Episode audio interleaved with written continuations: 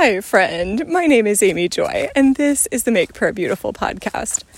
I was emailing my list recently about taking the Lord's Supper with children, whether it be in the context of your own family or in the larger context of the church body, and how in my family, because that was a conviction of mine that the family is supposed to be able to partake together, I just wanted to make sure that my younger children understood that they were partaking of the body of the Lord and the blood of the Lord, and that Jesus died for their sins. And so we would usually just ask those basic questions, and then we would continue on. But I had emailed my list, and one of my friends emailed back, and she was like, well, so what happens if you're asking your children this and they all three want to answer the same question about what the wine means? Because apparently the wine is the more fun element, and so there might be slight dissension about who gets to answer and slight disagreement or frustration if they are not the ones chosen. And so I'm reading this discussion, and it was just cracking me up, because is that not the most honest and extremely age-appropriate point of just frustration? You know, as a parent, you're like, I'm trying to teach you to honor and respect the table of the Lord, and you are acting like children. And what made me laugh is that in the book of John, you have this beautiful description of Jesus during the Last Supper. You know, he's washed the disciples' feet. They've had this beautiful time of taking the Passover. And then before they go to the Mount of Olives, the disciples fall into a discussion, disagreement about who is the greatest among them. I mean, you've already had probably at that point Jesus tell them about how they're all going to fall away, and Peter's going to deny, and one of them is going to betray.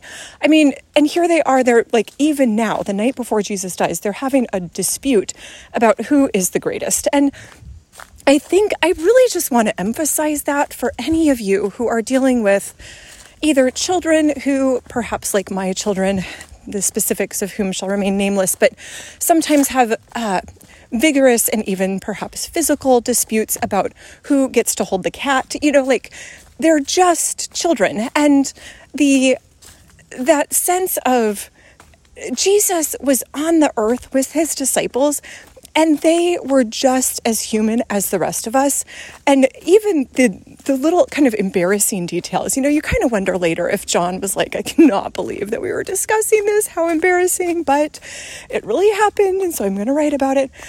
This is just real life, and I love that Jesus came to us in the midst of our own real life. And so, Lord, as you were so gracious to your disciples in the midst of their messiness, thank you for how beautiful you are. Thank you that you understand whether we're dealing with children or whether we're dealing with disputes among worship team people or our church community or our homeschool co-op. Lord, you understand about how we can be just a petty or contentious people.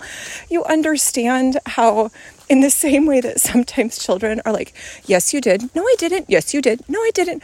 Lord, I think sometimes how you just are like, oh my goodness. Like, no wonder Jesus says sometimes, like, how long will I be with you? It's just so honest. And so, Lord, thank you that you came in the midst of the real life, and that you didn't expect the disciples to be any different than they were. You called them to greater things, but you didn't wait for them to clean themselves up first. You didn't wait for them to be perfectly faithful or perfectly mature to act as godly individuals at all times, Lord, but you were so gracious in how you called them and taught them and were the example for them. So I just say thank you that you understand us so beautifully and well. In your precious name, Jesus. Amen.